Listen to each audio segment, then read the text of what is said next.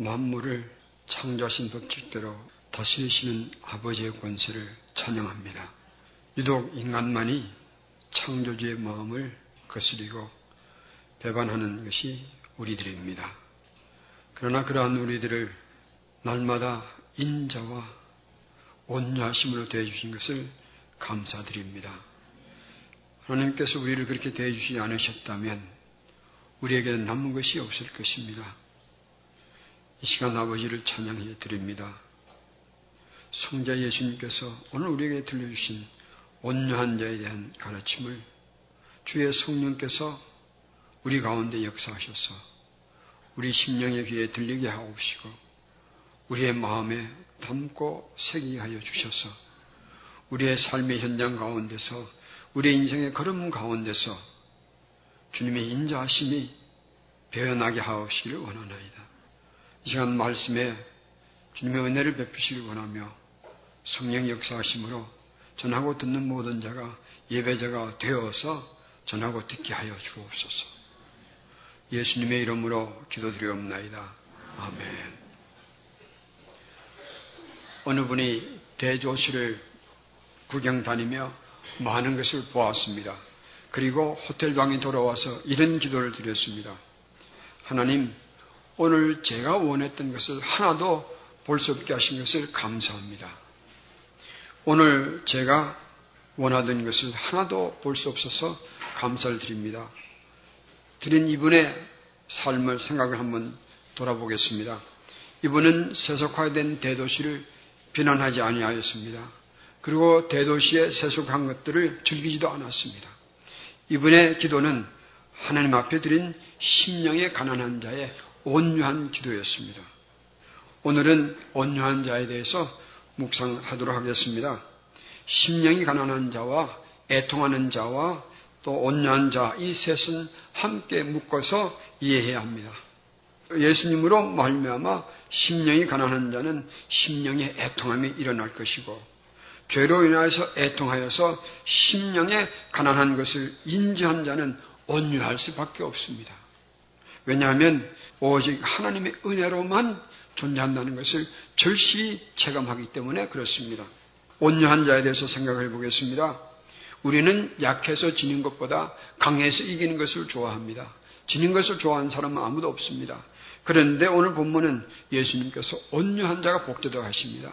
세상에는 온유한 자는 항상 손해를 보는 것 같은데 예수님께서는 온유한 자가 되라고 말씀하시는 거예요. 여기 온유는 우리의 연약함과 무능함을 인식하는 고백이에요. 그리고 이 고백이 우리의 삶의 현장에서 인생의 걸음에서 표현되는 것이 온유라고 말할 수 있겠습니다. 먼저 온유에 대한 온유한 자에 대해서는 기본적인 의미를 살펴보도록 하겠습니다. 구약 성경에서 이 온유라는 것은 히브리의 원어의 의미는 비천하고 억압된 노예 상태에 있다는 것을 의미합니다. 그래서 이것은 성경적인 의미로 이렇게 수 있겠습니다. 자신이 하나님의 비천한 종으로 여겨서 하나님의 모든 뜻에 순종하며 이웃에 대해서 분노나 교만한 생각을 품지 않는 태도와 자세를 말합니다. 자신을 하나님의 비천한 종으로 여겨서 하나님의 모든 뜻에 순종하며 이웃에 대해서 분노나 교만한 생각을 품지 않는 태도와 자세를 의미합니다. 그러나 신약 성경에 나오면 이 온유함은 전부 예수 그리스도와 관련이 있습니다.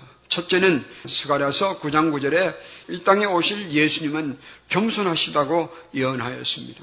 그리고 두 번째는 마태복음 11장 29절에 보면 이 땅에서 그렇게 오신 예수님은 나는 마음이 온유하고 겸손하니 나의 몽해를 메고 내게 배우라 하셨던 그 주님은 온유하심으로 성경에 예언된 것들을 다 이루셨습니다. 세 번째는 갈라디아서 5장 22절과 23절에 보면 이 온유라는 것은 예수님을 믿는 새로 창조된 예수님의 사람들에게 주시는 성령님의 은사 중에 하나가 되어 있습니다. 또 네 번째 골로서서 3장 12절에 보면 긍휼과 자비와 겸손과 온유와 오래 참음을 옷 입으라고 한것 같이 온유는 그리스도인들이라면 끊임없이 추구해야 할 그런 자세요 태도입니다. 그 다섯 번째는 야고보서 1장 21절에 말씀을 온유함으로 받으러 한것 같이 우리는 온유한 자세로 말씀을 받아야 할 것입니다. 신약 성경에 보면 온유는 이런 여러 가지 의미가 있습니다. 한 가지 더 정리한다면 그렇다고 해서 이 온유는 약함을 의미하는 것은 아니에요. 존 맥아더 목사님은 이렇게 정리했습니다. 그리스도인들의 온유함은 첫째 연약함이 아니요 둘째는 폭력과 복수의 반대이며 셋째는 비겁함과 무기력도 아니라고 했습니다. 제가 좋아하는 김린서 목사님은 다윈의 진화론을 이렇게 설명했습니다. 다윈의 적자 생존의 원칙은 약육 강식, 약한 자는 먹히고 강한 자는 생존한다. 그런 의미와 또 우승열패라고 했습니다.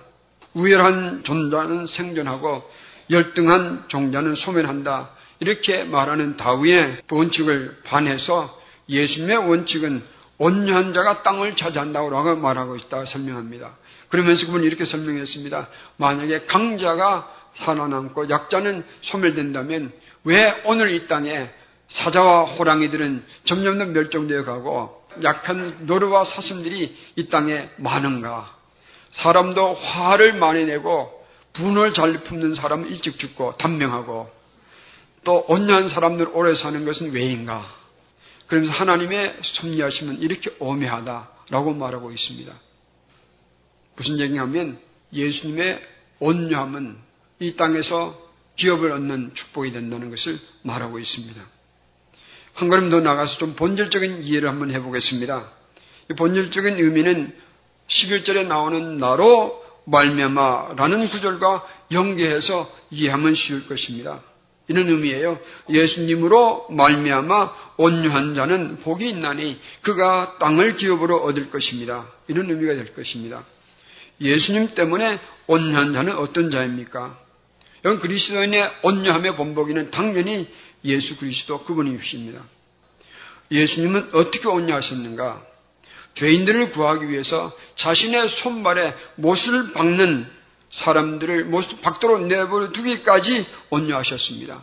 죄인들이 자신을 십자가에 못 박아 매달아 놓고 마태복음 27장 42절에 보면 그가 남은 구원하시되 자기는 구원할 수 없도다. 그가 이스라엘 왕이로다. 지금 십자가에 내려올지도다.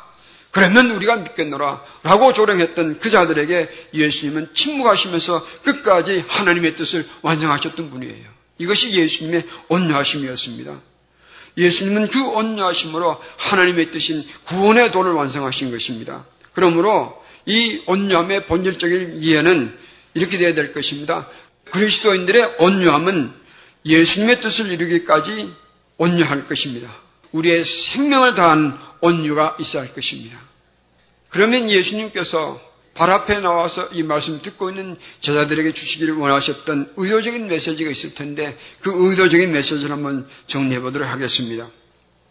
제자들은 이제 앞으로 세상에 나가서 예수님의 도를 복음을 전할 사람들인데 그래서 세상에 나가면 세상의 도전과 조롱과 더하여서 핍박을 많이 받을 것인데 그러나 이들도 예수님의 온유하심을 본받아서 온유하게 세상에 향하여 나가야 할 것이다.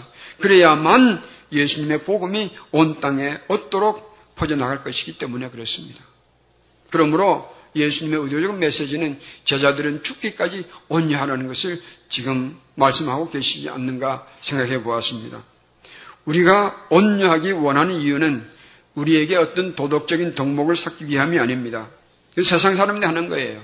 예수님의 사람들은 예수님의 뜻을 이루어 드리기 위해서 온유하기를 원하는 것입니다. 분노와 복수로는 예수님의 구원의 도를 이루지 못합니다. 오직 예수님으로 말미암아 예수님의 온유함으로 우리는 세상에 나가서 예수님의 향기를 드러내는 것이에요.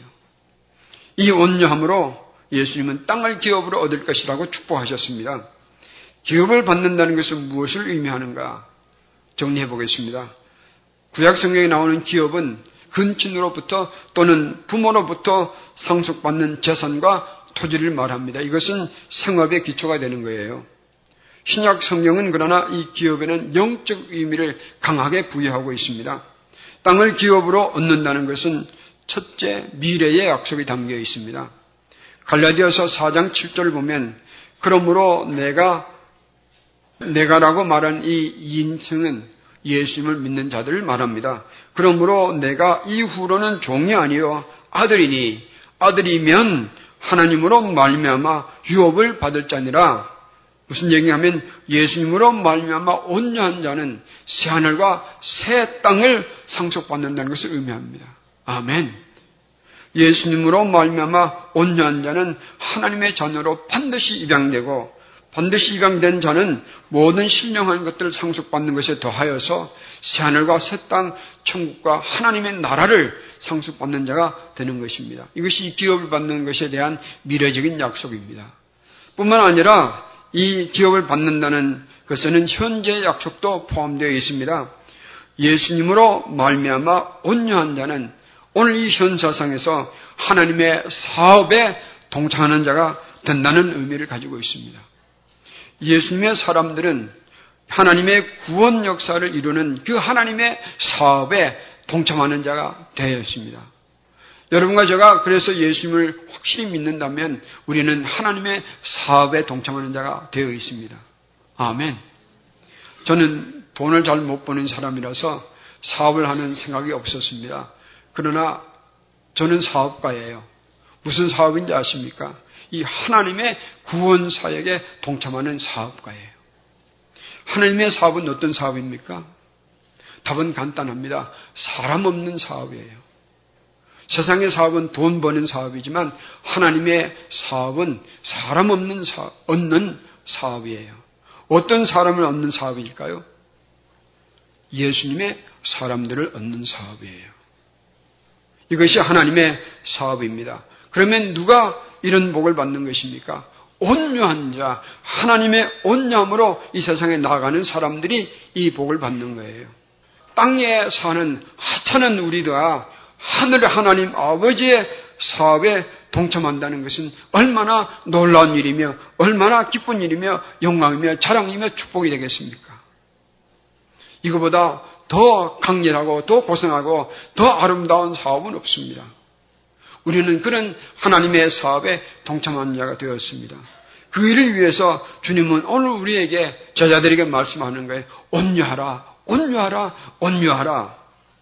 왜 그런가 하면 온유하지 못하면 하나님의 일에 합당하지 못하기 때문에 그렇습니다. 온유하지 못한다는 것은 첫째 예수님보다 자신의 감정의 지배를 받는 것을 의미하고 있습니다. 온유하지 못한 자는 둘째로 그리스도의 성품보다도 자신의 성품이 강하다는 것을 의미합니다. 셋째로 온유하지 못한 자는 자기 중심적이라는 것을 말하고 있습니다. 네 번째, 온유하지 못한다는 것은 그리스도의 뜻을 순종하기보다 자신의 뜻을 먼저 따르는 자라는 것을 의미합니다. 특히 오늘과 같이 감성이 지배하는 시대에 사람들이 모든 그 감성을 따라서 판단하고 결정하고 선택하는 이 시대에 온유하지 못한 자는 주님의 일을 그르치기가 참 쉽습니다. 저는 27에 예수님을 믿고 나서 제가 다녔던 교회 목사님이 가운을 입고 설교하면 정말 멋있더라고요. 설교도 너무 잘하시는 것 같고 그래서 나도 목사 한번 되어봐야 되겠다 생각을 잠시 가졌습니다. 그러다가 1분이 채 지나서 지나지 못해 저는 생각을 바꿔버렸습니다. 이유가 하나였습니다. 제가 예수 믿기, 믿기 전에 참 못됐었거든요. 나 같은 것이 목사가 되면 매일 장로들 멱살 붙이고 쌈박질하게 생겼다. 그래가지고는 하나님의 영광을 얼마나 가릴 것인가 나는 목사 자격이 없는 사람이야. 그래서 일찌감치 판단을 내렸습니다. 그런데 15년 세월을 지나면서 하나님께서 저를 연단시켜 주셔서 그래도 온유의 한 조각을 채워주시고 목사를 삼아 주셨어요. 이 작은 채워주신 조그만 온유의 조각을 가지고 저는 지금도 목회하고 있습니다. 옛날 기억이 납니다. 어느 분이 저한테 이렇게 말했습니다. 목사님은 타고나신 목회자인 것 같아요. 그 겉으로는 그렇습니까? 고맙습니다 했지만 속으로 생각했습니다. 나도 인간이네. 나도 사람이에요. 속으로 생각해 본 적이 있었습니다. 왜 우리가 온유한 것입니까? 내가 온유하지 않으면 하나님 영광을 가리기 때문에 어떻게 하든지 내 속에 온유를 채워서 하나님의 뜻을 만들어내기를 원하는 것 때문에 온유하기를 원하는 것입니다. 여러분, 가인은 온유하지 못해서 살인자가 되었고 아벨은 온유해서 맞아 죽는 첫 순교자가 되었습니다. 롯은 온유하지 못함으로 자신과 자신의 가족을 망쳐버렸고 아브라함은 온유함으로 축복의 조상이 되었습니다. 사울도 온유하지 못해서 자기에게 주신 영광을 잃어버렸고 다윗은 온유함으로 영광을 얻었습니다. 유다는 예수님께 온유하지 못함으로 자신의 구원을 잃어버렸지만 베드로는 예수님께 끝까지 온유함으로 그의 구원의 도를 이루었습니다. 사탄은 하나님께 온유하지 못하여 그는 영원히 저주받는 자가 되었습니다. 반면에 예수님은 아버지와 세상에게 온유하심으로 온 세상의 구주가 되셨습니다.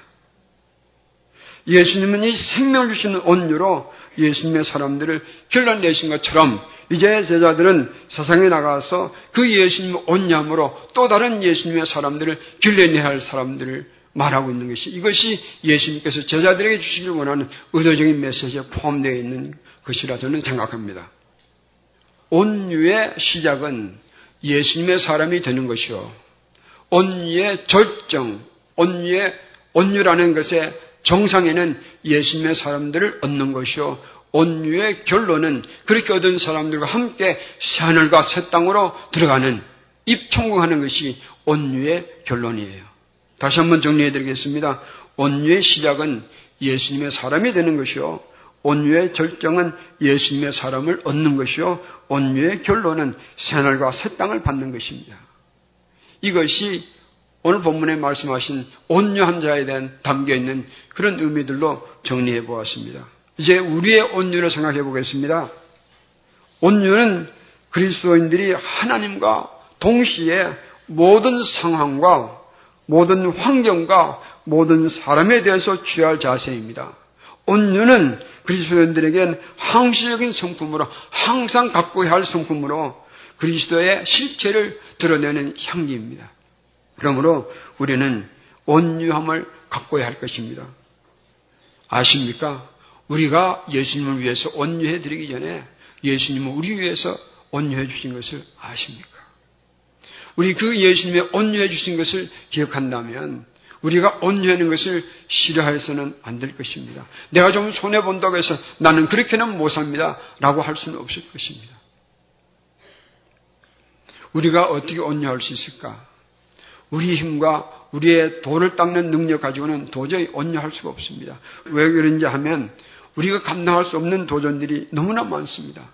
그 무수한 도전들이 날마다 우리의 심령 깊은 곳을 흔들고 있기 때문에 그렇습니다. 억울한 일들, 불공평한 사건들, 악한 것들의 비열함들, 육체의 고통, 죽음의 세력, 이런 수많은 것들이 우리의 속을 분탕질하고 있습니다. 그러므로 우리의 재주로는 이런 것을 감당할 수가 없어서 우리는 온유함을 유지할 수가 없을 거예요. 그러나 우리 그 모든 것들이 이상의 거치 대신 그분이 나를 지켜주신다는 것을 우리가 기억한다면 우리는 온유를 이룰 수 있을 거예요. 무슨 얘기입니까? 그분이 누굽니까? 우리에게 구원의 도를 열어주셨던 그 온유하심으로 부활하셔서 우리의 영원한 구조가 되어주시는 그 예수님은 우리가 당한 이 모든 일보다 뛰어나신 분인 것을 알 때, 내가 받는 이 억울한 것보다 뛰어나신 분인 것을 알 때, 그런 것을 넘어서 나의 인생을 영원히 책임주시는 예수님을 내가 믿을 때, 우리는 온유함을 유지할 수 있을 거예요. 어떤 상황과 환경에서도 우리는 예수님의 온유를 우리에게도 채울 수 있는 것입니다.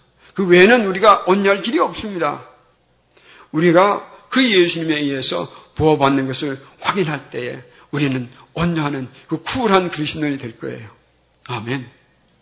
그래서 쿨하다 그러죠. 쿨한 그리스도인이 되려는 길이 뭔지 아십니까? 바로 이 예수님의 온유함을 채우는 거예요. 김린서 목사님이 청년 시절에 일제 시대 때 얘기해요. 청년 시절 독립운동 하다가 열렬 청년 독립운동가 이시라는 청년과 함께 같은 방에 수감이 되었습니다. 이분은 예수 믿지 않는 분이었습니다. 한 번은 김린서 씨에게 청년에게 묻습니다. 김형은 우리 조선 청년들에게 한쪽 밤을 맞으면 다른 밤도 돌려대라고 가르치시오. 그렇게 묻습니다. 그에게 그러하오라고 대답했더니 이분이 화를 벗겨내면서 이렇게 말합니다. 그렇게 연약한 조선 청년들을 길러내서 언제 조선이 독립하겠소? 그렇게 화를 내는 그분에게 김민선 목사는 조용히 기도하고 이렇게 대답했다고 합니다. 한쪽 밤을 때릴 때에 보복하는 그 용기는 소인의 소형입니다. 작은 사람의 작은 용기라 그거죠. 그 용기는 고작 1인을 대정한 만용입니다. 그러나 다른 쪽밤도 돌려대는 예수님의 용기는 대인의 대용입니다. 큰 사람의 큰 용기라 그 말이죠. 그리고 이 용기는 만인을 대적하는 용기입니다. 이런 청년들이 일어나야 조선은 독립합니다. 라고 말해 주었습니다. 이 말을 듣고 이 이시라는 청년은 김린서 청년 앞에 무릎을 꿇고 김형, 김형이 믿는 예수님을 나에도 가르쳐 주시오. 라고 부탁했습니다. 그리고 2년 동안 한 감옥에서 있으면서 김린서 청년은 이 이시라는 청년을 예수님의 제자로 길러내었습니다.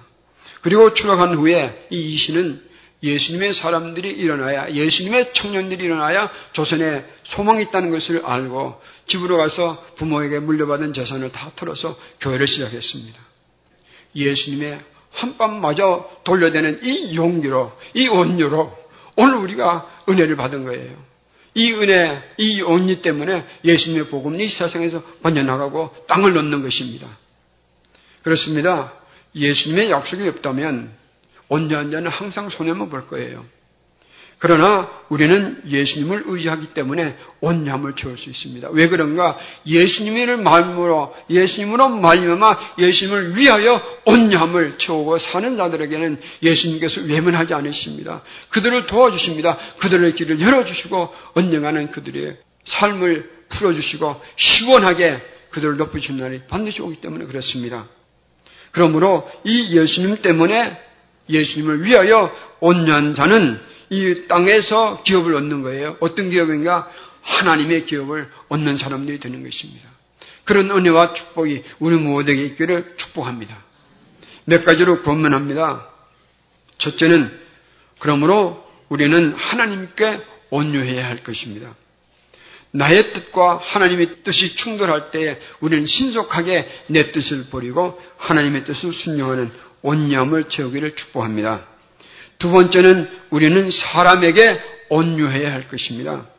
첫째는 믿음의 공동체 안에서 온유하십시다. 믿음의 형제들에겐 무리하면서 세상 삶에 나가서 구신거리며 온유하는 것은 진실한 온유가 아니에요. 그러므로 우리는 먼저 믿음의 형제 자매들 안에서 공동체 안에서 온유하며 온유한 사랑으로 우리가 서로를 세워주고 격려하시길 바랍니다. 둘째는 세상에 나가서 온유해야 합니다. 세상 사람들에게도 온유해야 한다는 말입니다. 믿음의 공동체 안에서는 온유한데 세상에만 나가면 난폭해지고 거친 사람이 된다는 것은 옳지 않는 온유입니다. 그래서 우리는 어디를 가든지 어떤 사람을 대하든지 예수님의 온유함을 채워서 사람을 얻는 이 기업에 성공하는 여러분과 저가 되기를 축복합니다. 일부 얘기 때이 얘기를 말씀드렸더니 어느 분이 손을 꼭 잡고 나가면서 이렇게 말씀하시더라고요. 목사님 그 기업이 제일 어려워요.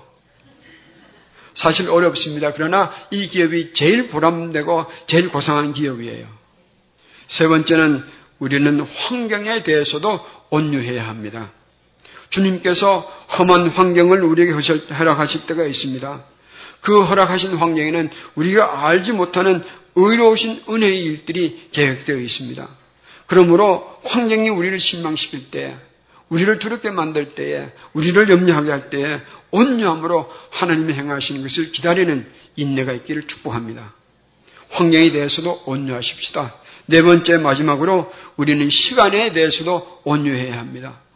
시간에 대해서 기다림의 시간에 대해서 우리는 온유해야 합니다. 주님께서 속히 풀어지지 않는 일들이 있을 때에도 그런 시간에 대해서 온유하십시다. 하나님의 때를 기다리며 묵묵히 울면서라도 아파하면서라도 오늘 내게 맡기신 일에 충성하다 보면 반드시 시원하게 풀어주시는 시간이 올 것입니다. 그날 오기까지 우리는 시간에 대해서도 온유하기를 바랍니다. 그때가 오기까지 알지 못한 의료에 의로우신 하나님의 은혜의 손길이 임할 때까지 우리는 기다리는 시간에 대해서도 온유하기를 배우기를 바랍니다. 베드로 전서 2장 23절, 24절, 25절 한 구절 읽고 말씀을 정리하도록 하겠습니다. 우리 같이 한번 찾아보도록 하겠습니다. 베드로 전서 2장 23절, 24절, 25절입니다. 베드로 전서 2장입니다. 우리 같이 읽도록 하겠습니다. 욕을 당하시되 잠깐만 이 욕을 당하시는 분은 누군가 하면 예수님을 의미합니다. 같이 읽겠습니다. 욕을 당하시되 맞대어 욕하지 아니하시고 고난을 당하시되 위협하지 아니하시고 오직 공의로 심판하시는 이에게 부탁하시며 친히 나무에 달려 그 몸으로 우리 죄를 담당하셨으니 이는 우리 우리로 죄에 대하여 죽고 의에 대하여 살게 하려 하심이라. 그가 채찍에 맞음으로 너희는 나음을 얻었나니 너희가 전에는 양과 같이 길을 잃었더니 이제는 너희 영혼의 목자와 감독 되신 이에게 돌아왔느니라. 아멘. 어떻게 이런 일이 났습니까? 예수님의 온여심으로 이루어지신 은혜의 길이에요. 그러므로 우리도 그 예수님을 위해서 예수님의 이름으로 온유해서 성공적인 우리의 인생을 사시기를 축복합니다. 시편 37편 21절에 이런 말씀이 있습니다. 그러나 온유한 자들은 땅을 차지하며 풍성한 화평으로 즐거워하리로다.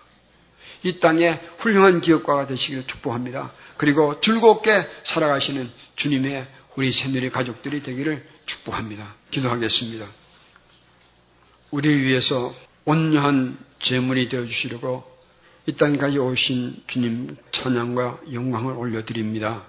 우리의 미련함을 용서해 주시옵소서. 우리는 온념을 열심하여도 무너질 때가 적지 않습니다. 그러나 주님의 은혜가 있어 우리는 또 새롭게 시작하게 하겠습니다.